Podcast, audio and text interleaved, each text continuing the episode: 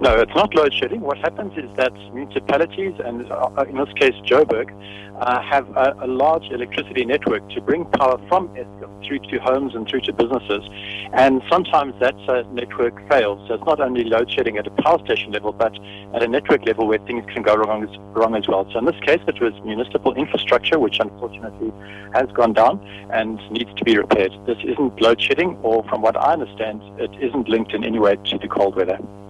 And then the delay in infrastructure, we've seen uh, some of the papers leading with that this morning. And also yesterday, we heard that uh, Medupi Power Station will only go live in December. Now, how will this affect the power supply?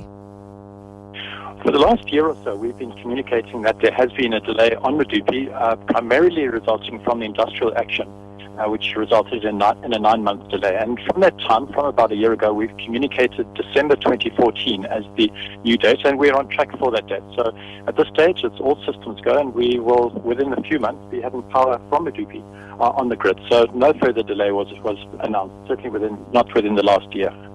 So you also spoke about measures that were being taken to ensure that the winter demand is met. Uh, can you assure us at this point that indeed those are on track and that we would see minimal disruption? What is important is to, to really uh, look at the demand for electricity and to see where we're at risk. And that happens early in the evening. So during the day, during sunlight hours, we're absolutely fine. Eskom has abundant capacity. It really is in the early evening from about 5.30 when we all come home, put on our heaters, lights, bulbs, etc., that there's a spike. So for, an, uh, for a, a, few hours in the early part of the evening, we are under pressure, particularly when there is a, a cold front. Of course, that leads to more heating of, of homes. So in terms of assurance, assurance. Uh, uh, unfortunately, we can't give absolute assurance other than to say our generation fleet has been well maintained over summer. We're prepared for winter. Uh, but we will need the support of business and homeowners from time to time just to look at the electricity usage from 5.30 to about 7.30 just to keep electricity demand in check.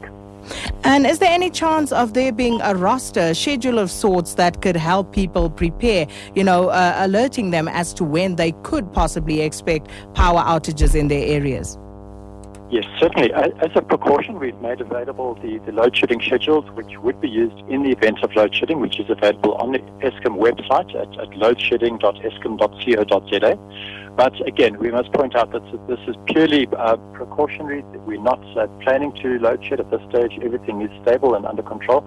But if we were to load shed uh, through to, due to some unexpected uh, turn of events, uh, we would implement load shedding according to that load shedding schedule. So we would actually uh, advise South Africans at least to have a look at the schedule to download it, but um, unlikely at this stage that it would be used.